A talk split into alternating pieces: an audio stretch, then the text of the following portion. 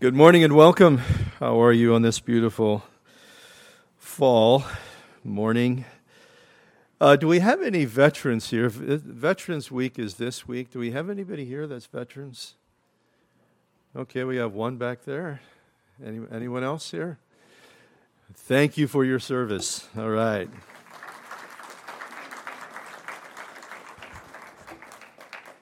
And with that, let's turn our Bibles to Acts chapter 15.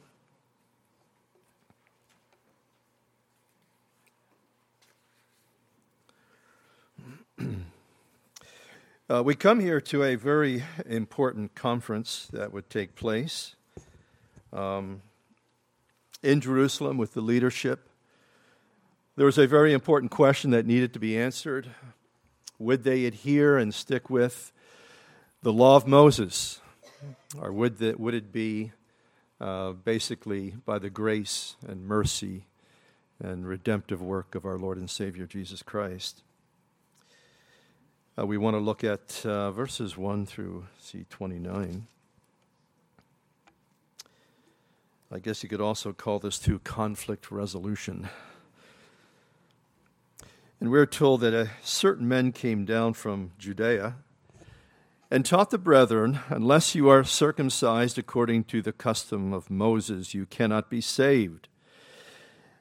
Therefore, when Paul and Barnabas had no small dissension and dispute with them, they determined that Paul and Barnabas and certain others of them should go up to Jerusalem to the apostles and elders about this question. So being sent on their way by the church, they passed through Phoenicia and Samaria, describing the conversion of the Gentiles, and they caused great joy to all the brethren. And when they had come to Jerusalem, they were received by the church and the apostles and the elders, and they reported all things that God had done with them. But some of the sect of the Pharisees who believed, they rose up, saying, it is necessary to circumcise them and to command them to keep the law of Moses. And now the apostles and elders came together to consider this matter. And when there had been much dispute, Peter rose up, and he said to them, men and brethren, you know that a good while ago God shows among us that by my mouth the Gentiles should hear the word of the gospel and believe. And so God, who knows the heart, acknowledged them by giving them the Holy Spirit, just as he did to us, and made no distinction between us and them, purifying their hearts by faith. Now, therefore, why do you test God by putting a yoke on the neck of the disciples, which neither our fathers nor we were able to bear? But we believe that through the grace of the Lord Jesus Christ, we shall be saved in the same manner as they. And then all the multitude kept silent and listened to Barnabas and Paul declaring how many miracles and wonders God had worked through them among the Gentiles. And after they had become silent, James answered and saying, men and brethren, listen to me. Simon has declared how God at the first visited the Gentiles to take out of them a people for his name. And with this, the words of the prophets agree, just as it is written, quoting Amos, after this I will return, and I will rebuild the tabernacle of David, which was fallen down, and I will rebuild its ruins, and I will set it up, so that the rest of mankind may seek the Lord, even all the Gentiles who are called by my name, says the Lord, who does all these things. And known to God from eternity are all his works. Therefore, I judge that we should not trouble those among the Gentiles who are trusting or turning to God, but that we write to them to abstain from things polluted by idols, from sexual immorality, from things strangled, and from blood. For Moses has had throughout many generations those who preach him in every city, being read in the synagogues every Sabbath. And then it pleased the apostles and elders, and with the whole church, to send chosen men of their own company to Antioch with Paul and Barnabas, namely Judas, who was also named Barsabbas, and Silas, leading men who were among the brethren. And they wrote this letter by them, the apostles, the elders, and brethren, to the brethren who are of the Gentiles in Antioch, Syria, and Cilicia. Greetings. since we have heard that some who went out from us have troubled you with words, unsettling your souls, saying, you must be circumcised and keep the law, to whom we gave no such commandment. It seemed good to us, being assembled with one accord, to send chosen men to you with our beloved Barnabas and Paul, men who have risked their lives for the name of the Lord Jesus Christ. We have therefore sent Judas and Silas, who will also report the same things by word of mouth. For it seemed good to the Holy Spirit and to us to lay upon you no greater burden than these necessary things, that you abstain from things that are offered to idols, idolatries, worship, from blood, from things strangled, from sexual immorality. And if you keep yourselves from these, you will do well.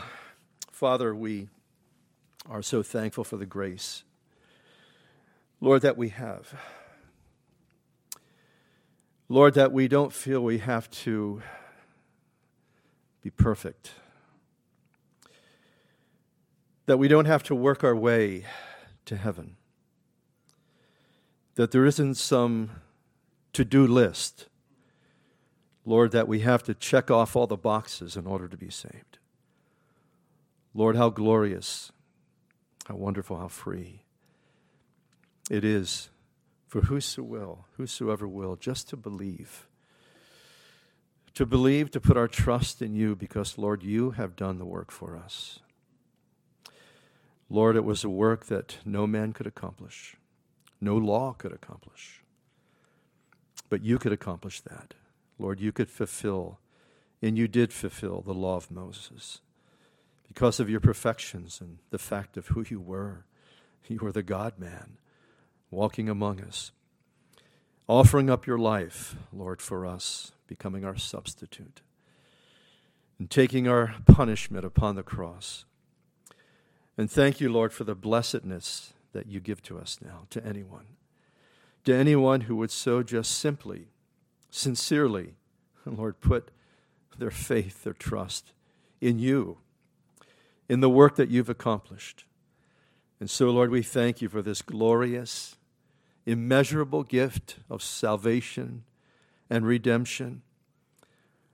And, Lord, we pray that as your people, that we communicate that grace to a perishing world, that people, as they hear about Jesus Christ, as they hear about church, they wouldn't think it's all about the things that they have to do now, how they have to clean up their act, how they have to perfect themselves.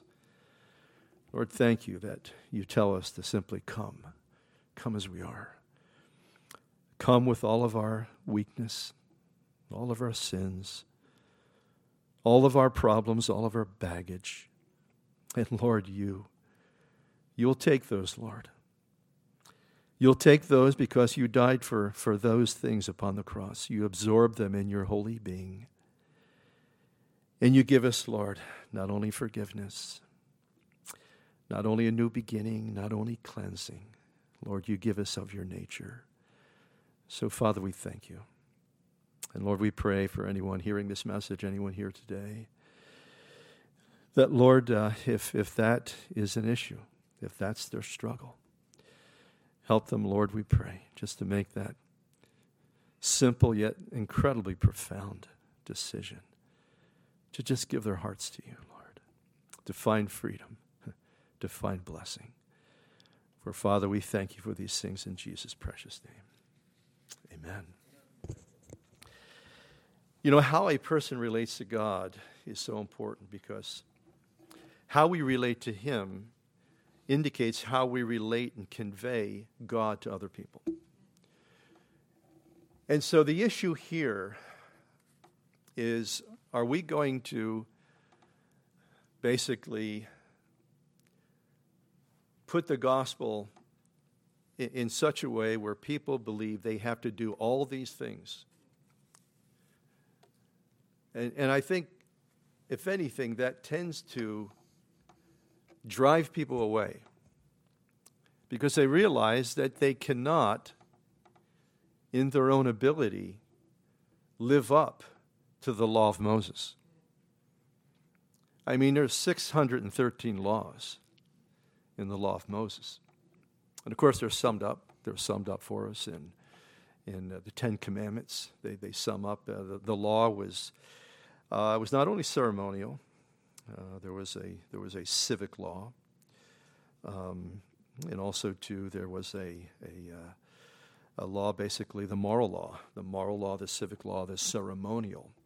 In all these things, the law, in a sense, was basically to keep them in line. And like Paul says, Paul, who was very, very familiar with all these things, he said it was a schoolmaster. It was a schoolmaster, basically, to bring us to Messiah, to bring us to the Lord Jesus Christ. But also, too, it was to design also, too, morally, it was to keep us within certain parameters. But no one was really saved under that particular system. Like we talked about maybe a few weeks ago, faith came before the law, okay? We see faith in Genesis 15. We see that established right there early on with Abraham, quote, the father of the faithful. It's always been my faith. And so the law had its purpose, but also, too, it had its great limitations. And the mistake of many was to think that it was an end in itself, that we could simply, by obedience to this external law, that we could keep it, we could do it. I can remember being a Boy Scout. Any Boy Scouts here? Any Boy Scouts, Girl Scouts? And I can remember, the Boy Scout oath of honor. And the only part I can really remember, and I remember you had a quote and you had to memorize it, was the very last part. You'd be thrifty, brave, clean, and reverent, okay? And I don't think I was any of those things. And I remember thinking, how can I be a good Boy Scout? And one of the examples they gave, was to help a little old lady across the street, but I couldn't find any little old ladies crossing the street. And the law, in a sense, the law of Moses, in a sense, is sort of like that. We may try our best, to fulfill it. But the fact of the matter is we're simply going to come short. And that's where the grace of our Lord and Savior comes in.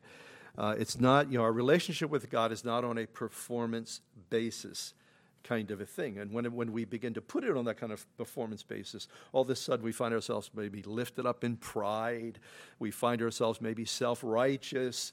If you've ever been around, maybe that's been part of your own testimony, or have been around somebody, that's really smug and self-righteous, and, it's kind of, people like that can be very insufferable because no one can measure up to their standard when they think that they've gotten to that place where they have simply arrived. And again, grace is simply this. It's the receiving of this free gift of redemption through our Lord and through our Savior. And in a sense, for the work of redemption, it's what he's done for us. He's accomplished that. Now the question is, sometimes people confuse these. Do we work? Well, yeah, we don't work for our salvation, right? We work from our salvation. We work out of gratitude. We work out of love. We work out of service for our Lord, but we're not working for that. And that's one thing you'll see about every cult, every religious cult out there. When you meet them, that's why sometimes they'll be knocking on your door, trying to convert you. And their basis, for their relationship with God is what they do. It's important what we do. But again, we cannot earn. We cannot, be good enough to earn salvation. It's a glorious and free gift. And we need to be able to communicate that. There's... a couple different definitions, rather, of grace. You've heard of the one, the acronym, right? Grace. God's riches at Christ's expense. Okay, I think one of the best definitions is one that I've discovered in the Scriptures, and it's in Titus chapter 2, verse 11. You don't have to turn there; just a couple 4 verses here. He says, "For the grace of God that brings salvation has appeared to all men." And it teaches us that denying ungodliness and worldly lust, we should live soberly, righteously, and godly in this present age. And also the grace of God is looking for the blessed hope and glorious appearing of our great God and Savior Jesus Christ, who gave himself for us, that he might redeem us from every lawless deed and purify for himself his own special people, zealous for good works. So yes, good works is a very important part of redemption. but it's the mere fact that we have been gifted, we have been given redemption, and we work from that basis. We work out of love. We work out of, one of the things that, I discovered as a new believer is this, well, what can I do for the Lord? Paul the Apostle, no sooner does he get saved, what's he say? Lord, what would thou havest me to do? And you discover this in your own life because you want to serve him. You want to do something for the Lord. You want to impact. And that's just simply, I think, just a natural consequence of the Spirit of God coming into our lives and the manifestation of that grace, that gift of grace, in our lives.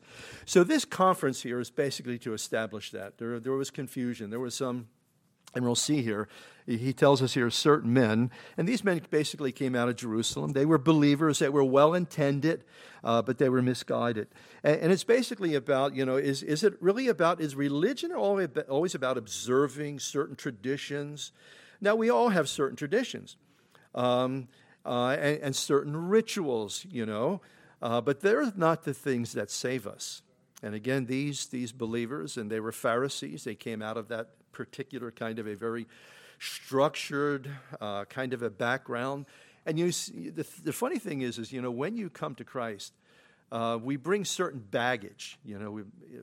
Perhaps maybe we grew up in a very legalistic tradition of Christianity. We're going to kind of relate to God in that way, and yet we get saved.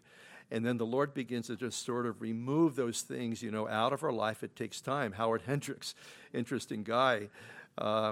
He says, as a young man, he was a dean and professor at Dallas Theological Seminary. And he is the author as well of many different books. And he says he grew up in a very, he said, even for women, polishing their fingernails was enough to send them to hell.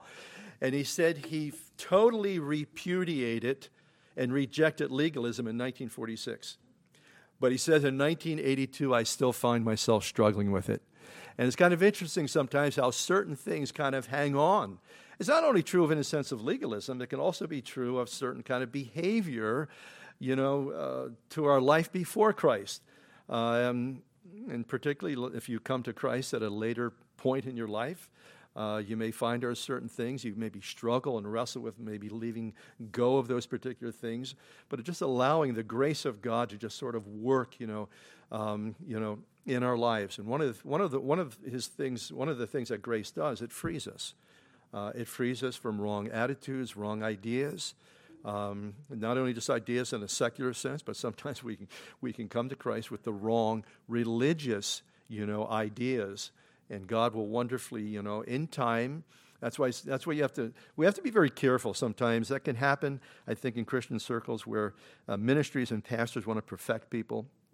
And you know something? One of the things that I've discovered, and a lot of people discovered, you can't do that. That's the work of the Holy Spirit, amen? That's his wonderful work where he works in us to free us up, to basically to do his will and to live in such a way where our lives are not encumbered, by what we would call baggage or the things that once maybe, plagued our lives or controlled us in some kind of way.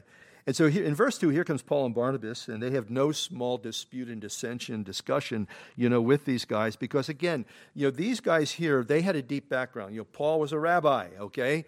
Barnabas was a Levite, so he was from the priestly tribe. He may have been a priest. He may have been part of that whole circulation of priests and going into Jerusalem and so forth.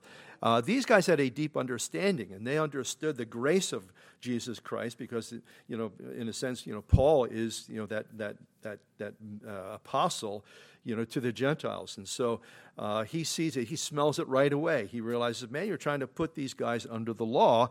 And so, again, they understood all the limitations of the law and the purpose of it all. It had a very distinct, important purpose. But again, that is fulfilled, in the Messiah, in the Savior, the Lord Jesus Christ is coming. And like he will say basically later on, the law was a prep school. It was a prep school to bring us, to lead us to the Savior and eventually what he would do. Now, verse 5 reveals who these men are. They're from the sect of the Pharisees. And we saw back in chapter 9, many of the priests came to the faith, and many of the Pharisees. Paul was a Pharisee. We see his testimony, I think, over there in Philippians. And so basically they rise up, and this is what they're preaching. This is what they're telling everybody. It's necessary to go through this ritual and ceremonial thing, which was necessary for every male Jew, that on the eighth day that they would have to be circumcised. And the idea is, yes, you can come to Messiah, but you have to go through this first. You know, it's Jesus plus. It's not Jesus alone. It's not faith alone. It's Jesus plus this. And I think we have to be very careful. Sometimes we can go in certain circles, and it's Jesus plus, okay? Yeah, you can be saved, and you can be a fully mature Christian, but you have to have Jesus plus this translation of the Bible, okay? And things of that particular nature, just adding something on, some ritual, you know, some particular tradition. All churches have traditions, and all tradition, you know, is not bad, okay? But you have to realize it doesn't save anybody, okay? I mean, we in Calvary Chapel, we're a relatively new movement, 50 years old, but the fact of the matter, we have our traditions, don't we? We have our certain traditions. We have to make sure that these are biblical traditions. They're not extra-biblical traditions, and that's what happens sometimes as churches get into that kind of thing, in a sense that, you know, look at all you today. Men, where's your white shirt and your tie and your jacket? And some of you guys need a haircut, for goodness sakes, okay? And we're going to pretend none of you are wearing jeans, okay? And so when you begin to just sort of, you know, put those things out there in order to be, you know, a fully orbed, you know, spiritual mature believer, you get in trouble. And I've been in churches where I've walked in churches years ago, and I got just sort of the stare up and down. I wasn't wearing the uniform of the day, okay, kind of a thing. And you know what that does? It's like, can sinners come in church? I think it drives people away. And I think we need to be very careful of that when we make it Jesus plus this, that, you know, or the other thing. And again, here, the Pharisees they're rigid, they're opinionated, they're inflexible, and you know, they're legalistic. Or maybe one or two of those things, or maybe all of those particular things. And the fact is that I have met some present-day Pharisees. They may talk about grace, but they tend to practice law. And I think we need to be careful of that. So this, looking at verse 6, this conference had huge implications. Now the apostles and elders came together to consider this matter. There had been much dispute. Peter rose up, and Peter's going to speak here. Men and brethren, you know that a good while ago God chose among us that by my mouth the Gentiles should hear the word of the gospel and believe. So God, who knows the heart, acknowledged them by giving them the Holy Spirit, just as he did to us. Now remember that in Acts chapter 10, remember? And Peter, and Cornelius, they both needed a vision. Because they, you know, as a Gentile, Cornelius, he was a proselyte to Judaism, and he knew his place. He understood. There was a separation, you know, between even proselytes and, you know, those who were Orthodox Jews. And so the Holy Spirit is basically telling Peter to go to Cornelius' house, and he needs a vision because he ain't going to go. He's very kosher. He's very Orthodox. Yes, he knows the Lord. He was the chief apostle. And again, at that point, you realize for the first number of years, Christianity was just simply a Jewish group of guys and gals, and they needed that prompting and that directing of the Holy Spirit, you know, visions actually, to get them, you know, just to get them out of Jerusalem. There had to be a persecution to get the church out of Jerusalem, because they were very comfortable there, and it was a blessed thing to know the Lord and to see God working in their midst. And certainly they had a mission. They had a mission in their own country, within Jerusalem, within Israel proper, because no doubt they wanted to see, even after the rejection of the Messiah, nationally, they wanted to see, or hoping that perhaps, and of course, you know, Jesus, you know, as he departed and as he left, they assumed that he's going to maybe come back just in a generation, maybe after they do the mopping up operation and lead the nation to Christ and that sort of thing. And of course, God had another plan. Anyway, he makes no distinction between us and them, us Jews and them Gentiles, purifying their hearts by faith. Now, therefore, why do you test God by putting a yoke? In other words, a yoke of bondage. That's what the law was. It was very heavy, very burdensome. because people could not fulfill it, no matter how much they tried. And I'll tell you what, the Pharisees, they really tried. They really tried. They were even tithing their herbs. I mean, Jesus at one point said about the Pharisees, because their lives were, they were just human beings, but they were trying to perfect themselves. He said, you guys, you basically, at a gnat, What? You strain at a gnat. You strain at a gnat and you swallow a camel. Okay? In other words, just the inconsistency of their lives. And the fact is, they thought they tried and they thought that they could perfect themselves. You can't perfect yourself by adhering to some external law. You don't have power. And God never designed the Mosaic law for that kind of thing.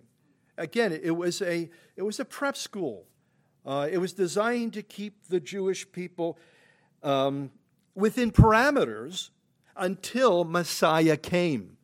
And that's the mistake sometimes that even Christian ministries make, is when they try to incorporate the law. They try to bring the law in. And it just Paul will say this. He said, the Spirit will set you free. The Spirit will give you life. And the letter, he's referring to the law when he says the letter will kill you. Okay? It'll kill you. Because that's the Mosaic law, when it pointed out sin, ultimately it condemned the sin of men. And no one could purify themselves and protect and perfect themselves by simply the adherence of a law. It's just simply, it's an impossible thing, and that's the whole issue that we see taking place here. And again, Peter in verse 10 here, he's basically admitting the failure of the Jewish people, his own failure to be able to fulfill that law. Now, there's several points that we see from verses 6 to verse 10, and basically. If God overruled the Mosaic requirements and gave his Spirit, he approved believing Gentiles. The point is, who are we to reject them? If God approved them, God gave them the Holy Spirit, who are we? And then he goes on to say, keeping religious rules can also become a pride issue. It's sometimes, that's where self-righteousness comes in, when we feel... And the other thing, too, when that happens to somebody, when they feel that they've really measured up and they've worked hard at, being a perfect person. Now, in no way am I condoning a license to just, slough off and do nothing and live in a sinful way. We're not condoning that. But we're just simply saying you cannot perfect yourself. It is absolutely impossible. And when someone tries to do that, all it does is, it puffs up. And someone feels, that, well, I'm righteous. And what happens is you begin to measure other people. You begin to look down your nose at people because you feel like, I've done it. I've kept it. What's wrong with you? And so, again, it feeds the ego. It feeds the pride. And it's a distortion, because self-righteousness is a pharisaical kind of a thing. And all it does is be divisive. Where someone feels that they're maybe just a better person or more holy. Like Isaiah said, you get this idea, I'm holier than thou. I'm holier than you, kind of a thing. And, what's your problem? You start looking at people in a very critical, kind of way. Also, too, the Scripture demonstrated that Israel couldn't fulfill the law, but nor could any human being. No one. They were just, in a sense, a demonstration of it. It wasn't that, they couldn't fill it. Okay, we're going to do it, kind of a thing in and of ourselves. Well, we can't. Romans 8 says this. And again, this is Paul writing in Romans 8. And in verses 3 and 4, he says this. He's explaining here. He says, for what the law could not do, in that it was weak through the flesh. In other words, through our human nature. We couldn't do it. Okay? He goes on to say, God did by sending his own Son in the likeness of sinful flesh. On account of sin, he condemned sin in the flesh. Now notice verse 4, that the righteous requirement of the law might be fulfilled in us, who do not walk according to the flesh, but according to the Spirit. Now, it's fulfilled in us because of the Lord Jesus Christ, when he comes into our life, when he comes into our heart. In Romans 13... in verses 8 through 10, Paul will say this a little bit later. He says, owe no man anything except love one another, for he who loves another has fulfilled the law. Interesting, isn't it? Isn't it so interesting? He goes on to say, for the commandments, this is partial list of the 10 commandments, you shall not commit adultery, you shall not murder, you shall not steal, you shall not bear false witness or lie, you shall not covet. If there is any other commandment, all are summed up in this saying, namely, you shall love your neighbor as yourself, for love does no harm to a neighbor. Therefore, love is the fulfillment of the law. Now, remember when Jesus was dealing with with the Pharisees, okay? And they're always challenging him. They're always looking at some kind of way to maybe throw him off as they question him, because they were lawyers. They were scribes and lawyers. They knew, in other words, they penned out the scriptures. They were familiar with the scripture. And Jesus one time facing off with them, he says, and he reduces the 10 commandments to 2. Because all the law is fulfilled in this.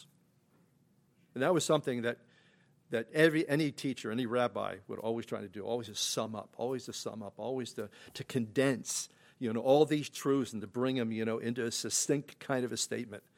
And Jesus said, all the commandments are filled. That's 613 commandments are filled in these 2 commandments.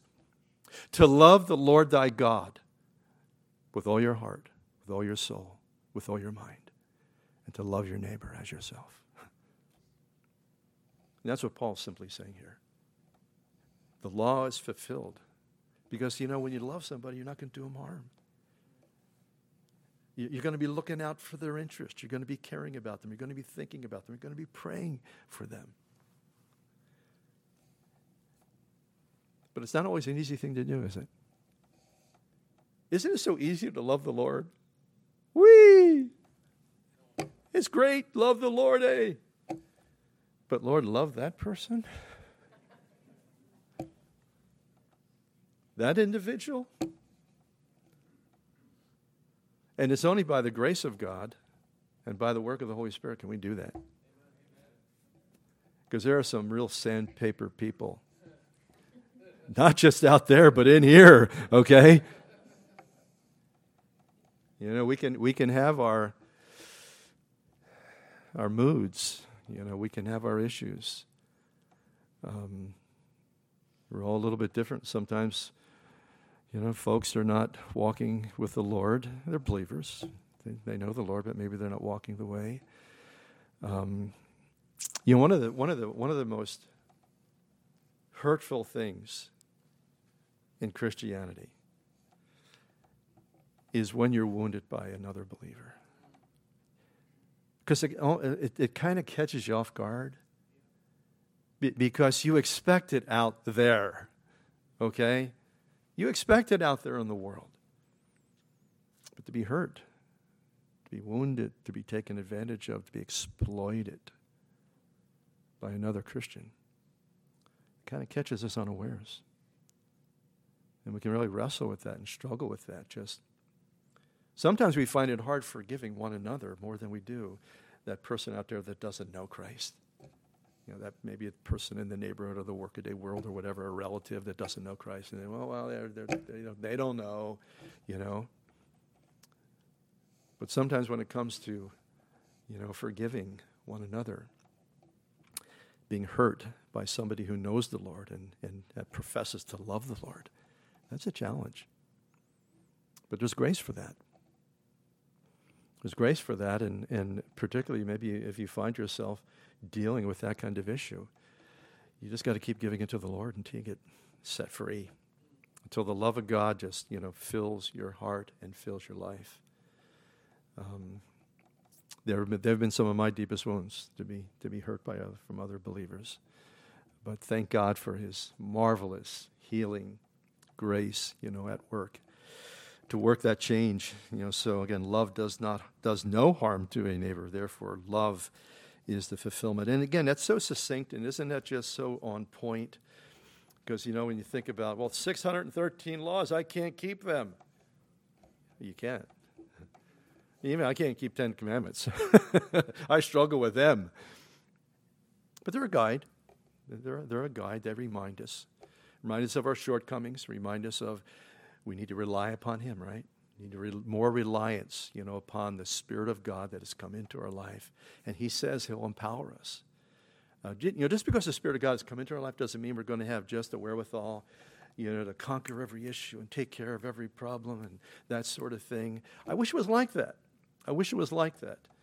Kind of a thing, but it's an ongoing reliance and a dependence upon him in every situation, every circumstance. Because so many things come up, and you feel like you feel incapable, you feel inadequate, and we are in the natural. But as we trust him and as we look to him for whatever the present situation would require, he'll impart that, he'll give that, and he just wants us to trust him and look to him for that. The other thing that I saw here in these verses 6 through 10 is that, again, it's basically he's done that. He's done that on our behalf, and we need to keep looking to him. Now, in verse 11, he clearly states something that must have been revolutionary, again, to their old way of thinking, because, again, if we're not Jews, okay? But if we were under that particular Orthodox system, it's all about performance. And that's why when you look at even the disciples, it took time. It took time for them to get free from the constraints of this performance kind of relationship, with God, to be free, from those kinds of things. So he says, but we believe that through the grace of the Lord Jesus Christ, that we shall be saved in the same manner as basically they are saved. And so it's very important to these particular issues. I think pastors and ministers sometimes, as they may, definitely talk about grace, and they believe in grace, but sometimes they practice law, because I think not all or even most, but in some situations, pastors are afraid to teach grace because it can be abused. It can be taken advantage of. Oh, you mean if I can sin and God will forgive me? Whee! I can go do what I want to do and just get forgiven just like that. That's an abuse of grace. Because I think if you got the Spirit of God in your heart, I don't want to go back there. I don't want to go, living in sin. I don't want to go back to the way it was, in my life, before Christ. So it's very easy, in a sense, when God comes into your life, it's an easy kind of a thing to abuse grace. I think if anything, we see that in Christianity at large in our world today, just an abuse of grace. I can do whatever I want to do. I'm a Christian. I got freedom. The Bible says, if Christ sets you free, you're free indeed. So I'm free to do whatever I want to do, whenever I want to do it, and don't anybody tell me any different. I've seen Christians like that. I've seen that kind of mentality that's out there. And I really believe that if we're really walking with the Lord and want God's will in our life, we're not going to want to be abusive. We're not going to want to go, want to go sin. Sometimes in counseling, I've picked up this attitude in counseling different times where people say, I know it's wrong, but I want to do it anyway. You ever thought that? Never. Oh. We are holier than thou.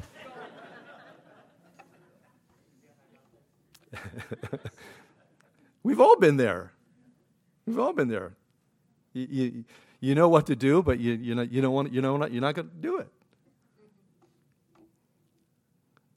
Sometimes with a believer, it can be with us? Passive disobedience. Not high-handed rebellion. But it can be sometimes a passive kind of a disobedience, It's like, God ain't looking, I'm going to do it, kind of a thing. Our kids are like that with their parents sometimes. You ain't looking, I'm going to do it. But I think also, too, when it comes to this, a whole matter of there can be a preaching, just a slavish kind of obedience to every jot and tittle of tradition. Okay, it's extra biblical kind of stuff. And again, there have been religious groups, still are today, where ministries and pastors want to control people. And one thing is, you discover you can't do that. Doesn't work. It simply doesn't work.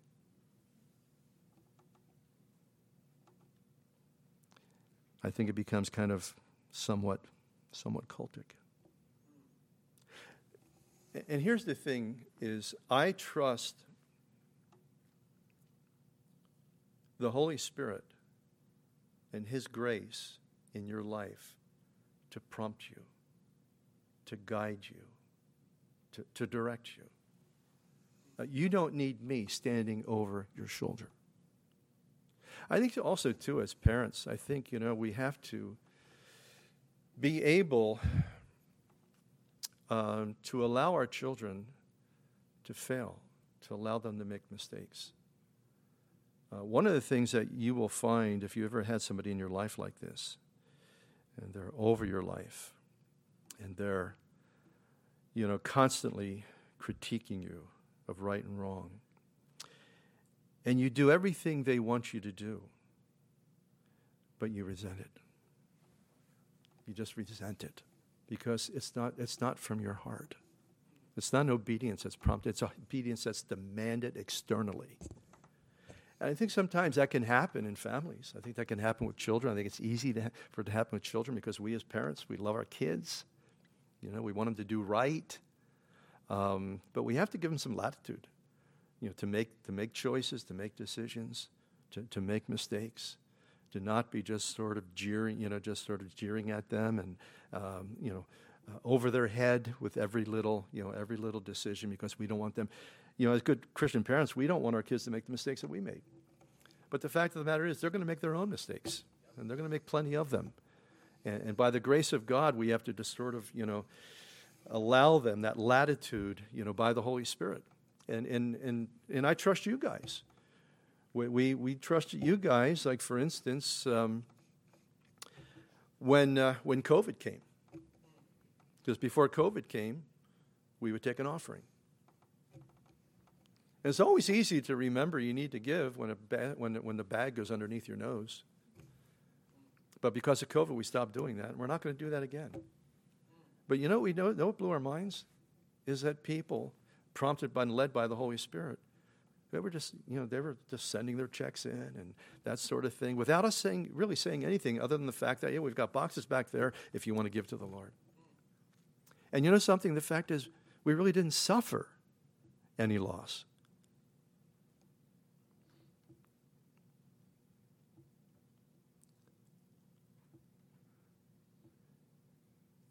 And I think churches make a mistake when they are constantly haranguing on money. I think it's a mistake. We had a fellow come in many years ago. His name was Chuck. I won't share his last name. He was looking for a church, and he and his wife, and he said, the last church I was at, the pastor, second time I was there, a pastor took me in the office, and he asked me how much money I was making, and he told me I need to give 10% of that to the church. That goes on. That kind of stuff goes on. And I think it's harmful. I think it's harmful because you're being forced. Grace sets us free. The marvelous grace of God to respond to the Lord. You know what I discovered?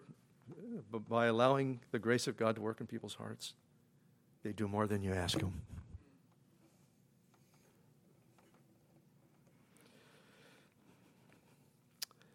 Now, Paul and Barnabas testify in verses 12, and they're basically sharing the miracles, all the things that God had done. And if anything, for sure, Jews knew about miracles because they had a miracle history.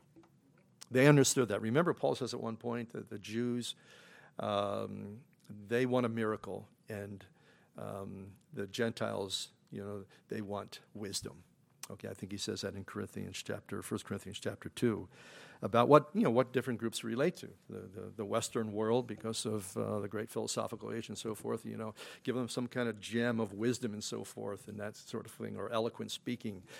For the Jew, it was a miracle. And so that's why when you see Paul and Barnabas going to these synagogues and going to these places, man, God is just moving. God is saving people. God is healing people.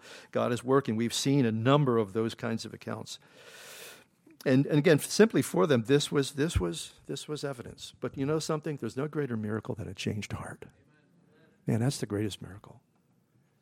You see somebody change the way they think. The whole trajectory, you know, of their life is just wonderfully changed. That's the real miracle, I think. And they're basically, you know, declaring how many miracles and wonders God had worked through them among the Gentiles. So James here in verses 13 delivers the verdict. James would later become what is called the bishop of Jerusalem. He was the half-brother of Jesus, actually. He, same mom, but Joseph as a father.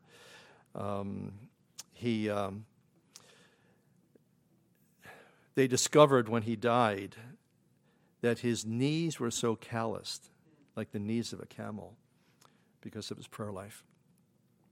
And he was a real spiritual guy. And so he's going to speak here. And he says, "Men and brethren, listen to me. Simon, that is Peter, has declared how God has first visited the Gentiles to take out of them a people for his name. And with these words of the prophets agree, for it is written," and he's quoting here from Amos chapter 9, "After this I will return and rebuild the tabernacle of David, which has fallen down. I'll rebuild the ruins, I'll set it up, so that the rest of mankind," and to clarify that, if they didn't get it from Amos, "the rest of mankind may seek the Lord, even all the Gentiles who are called by my name, says the Lord, who does all these things, known to God from eternity are all his works." So in other words, when God came to save the Gentiles, it wasn't his default position, okay? It wasn't because, well, things didn't work out, you know, with Israel kind of a thing. It wasn't that at all. It was God's plan all along. We've talked about this. We've discussed that, you know, how back in Genesis chapter 12, when he basically says, you know, Abraham, as he calls Abraham, "In you all the families of the earth will be blessed." So this is what Jesus does. He takes ruined lives. He rebuilds them, he restores them. And you know what? He doesn't live in a building. He lives in a human heart. That was the whole purpose of the tabernacle eventually, initially, and then the temple later, was that basically, you know, here is God dwelling in the midst of his people, okay? But again, it was an educational tool to basically where God would say eventually, and he does say it in the prophets, he says, you know, "I'm going to write my law in your hearts. You know, my spirit is going to come into your life." That's what God wants. That's what God has designed. I don't care who the person is, and I don't care whatever they think. The purpose of our creation is that our Creator would inhabit our lives, that God would come into our lives. Life is empty, aimless, frustrating, and ultimately a defeat if the Spirit of the living God, if Christ is not in your heart, not in your life. That's the whole purpose. That's the whole purpose of our creation. And that's why, in a sense, hell is simply this. It's a place where you don't want God. Okay, there it is. There it is. And that's why God so incredibly reveals himself as a God of love and is so patient, so kind, and keeps working in a person's life. You know, the Bible says, "Now is the appointed time, now is the day of salvation." Everybody has that moment. Everybody has that moment, that opportunity that Christ might come into their life. And it's so transformational. I honestly do not think I would be alive if it were not for Christ. I just don't think I would be. I might have drunk myself to death by this point. Who knows?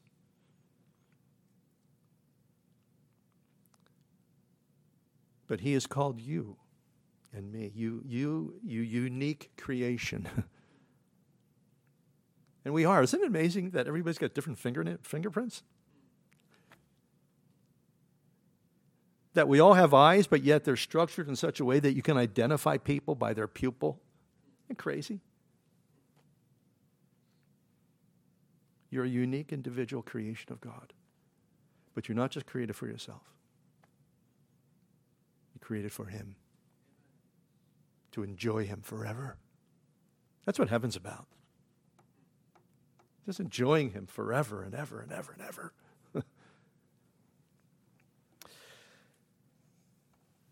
So we're going to end here. We're going to wrap this up, these next couple verses here.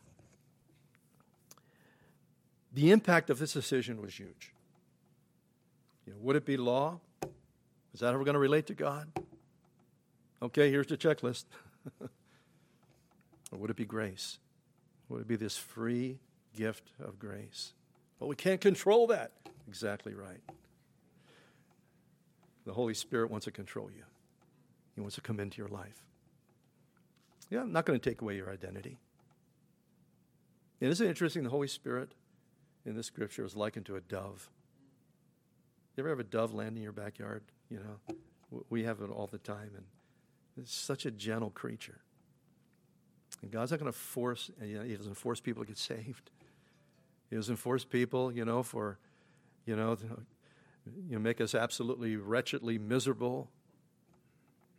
He gives us choice. He gives us the freedom. What a privilege, what an honor that is. So here what James says, therefore I judge that we should not trouble those from among the Gentiles who are turning to God, but that we write to them these three things, to abstain from things polluted by idols, from sexual immorality, and from things strangled, and from blood. The Gentiles basically, you know, they come from these pagan backgrounds with all these different immoral, unsafe, unhealthy practices. And that's what, in a sense, I think he's sort of leading to and touching here. And one of them was idolatry. That was the primary, when you think about it, outside of Judaism, okay? Everything else was idolatry. And there was a pantheon of gods. You had Aphrodite, okay? We know what Aphrodite is, right? The goddess of sex. Then you have Bacchus, the god of drinking. Then you have Ares, the god of war. You have Zeus, the weather god, okay? You have Hades, you know, the ruler of the dead. And there was a host of other ones as well. And so whatever the issue was in life, you would appeal to that particular god. Remember, Paul gets to, in Greece, we'll see it, he gets to Athens, and there's an altar to the unknown god.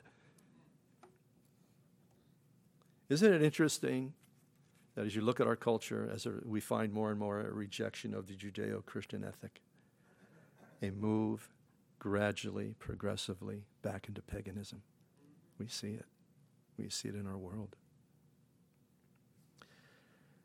And of course, the next thing would be sexual immorality. That was big in the ancient world.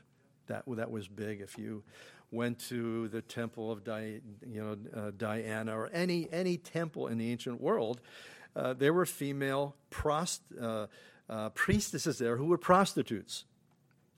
And so he's basically saying, some of your translations may, instead of say sexual immorality, they actually use the word fornication. The Greek word is porneia. Okay, it's even referenced here. It even covers the area of pornography.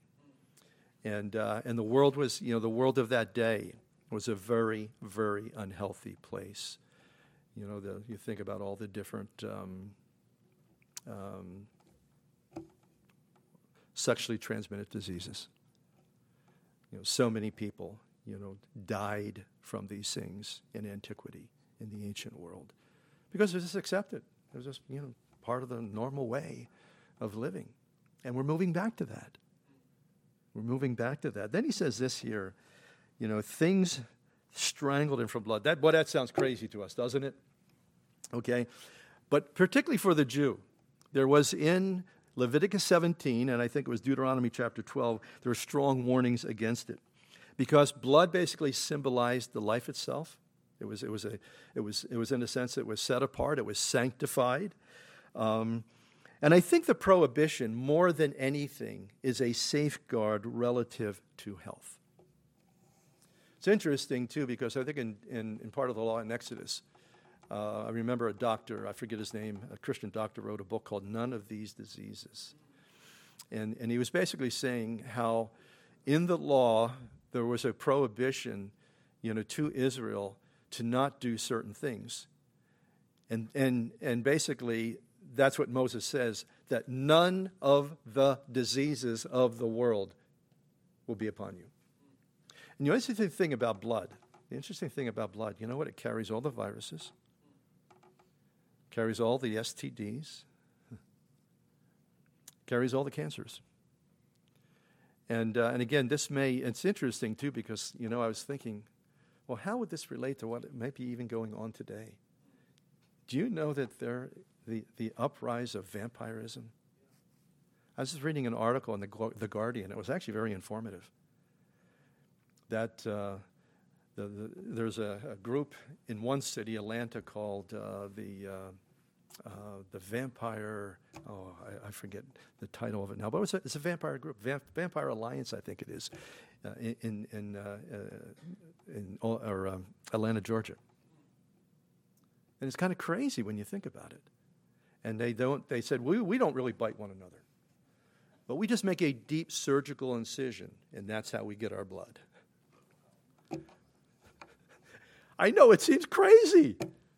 You know, my grandmother came from Ireland. She came actually over in like 1919, and she came from Tipperary, and she lived on a farm, and they raised crops, and they had animals, and, you know, animal husbandry and all that. And I remember her telling me one time, she said, you know, when the men would harvest the pigs and the hogs, they would, as soon as they cut their throat, they would put a mug underneath the neck of the pig and drink the hot blood.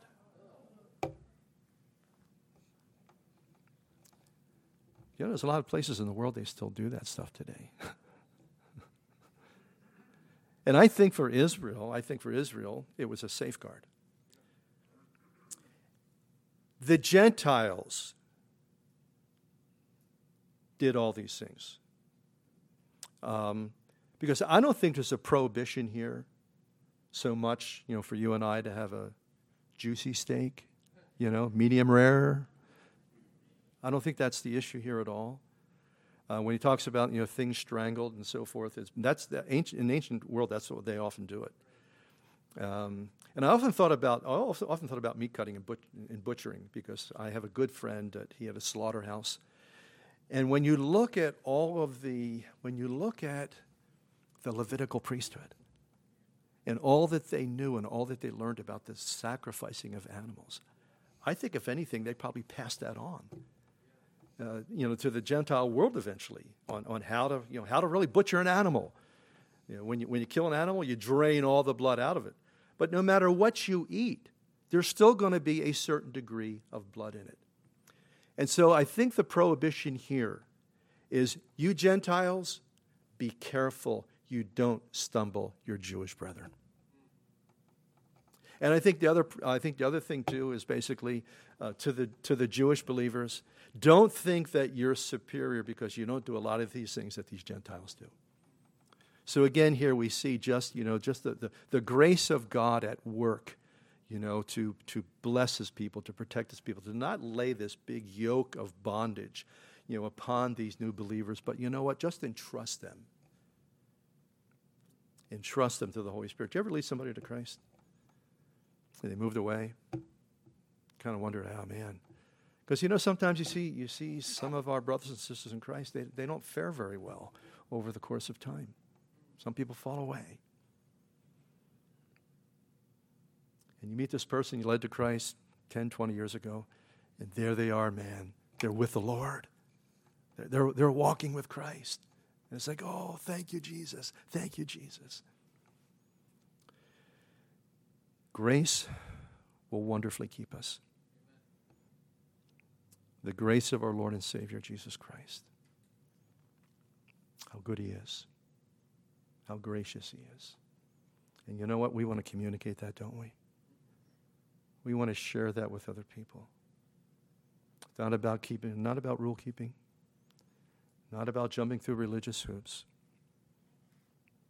You just start by just giving your life to Christ. Because you know what? He's the one that cleans us up. Amen. He's the one that sets us free. He's the one that does that glorious, incredible work.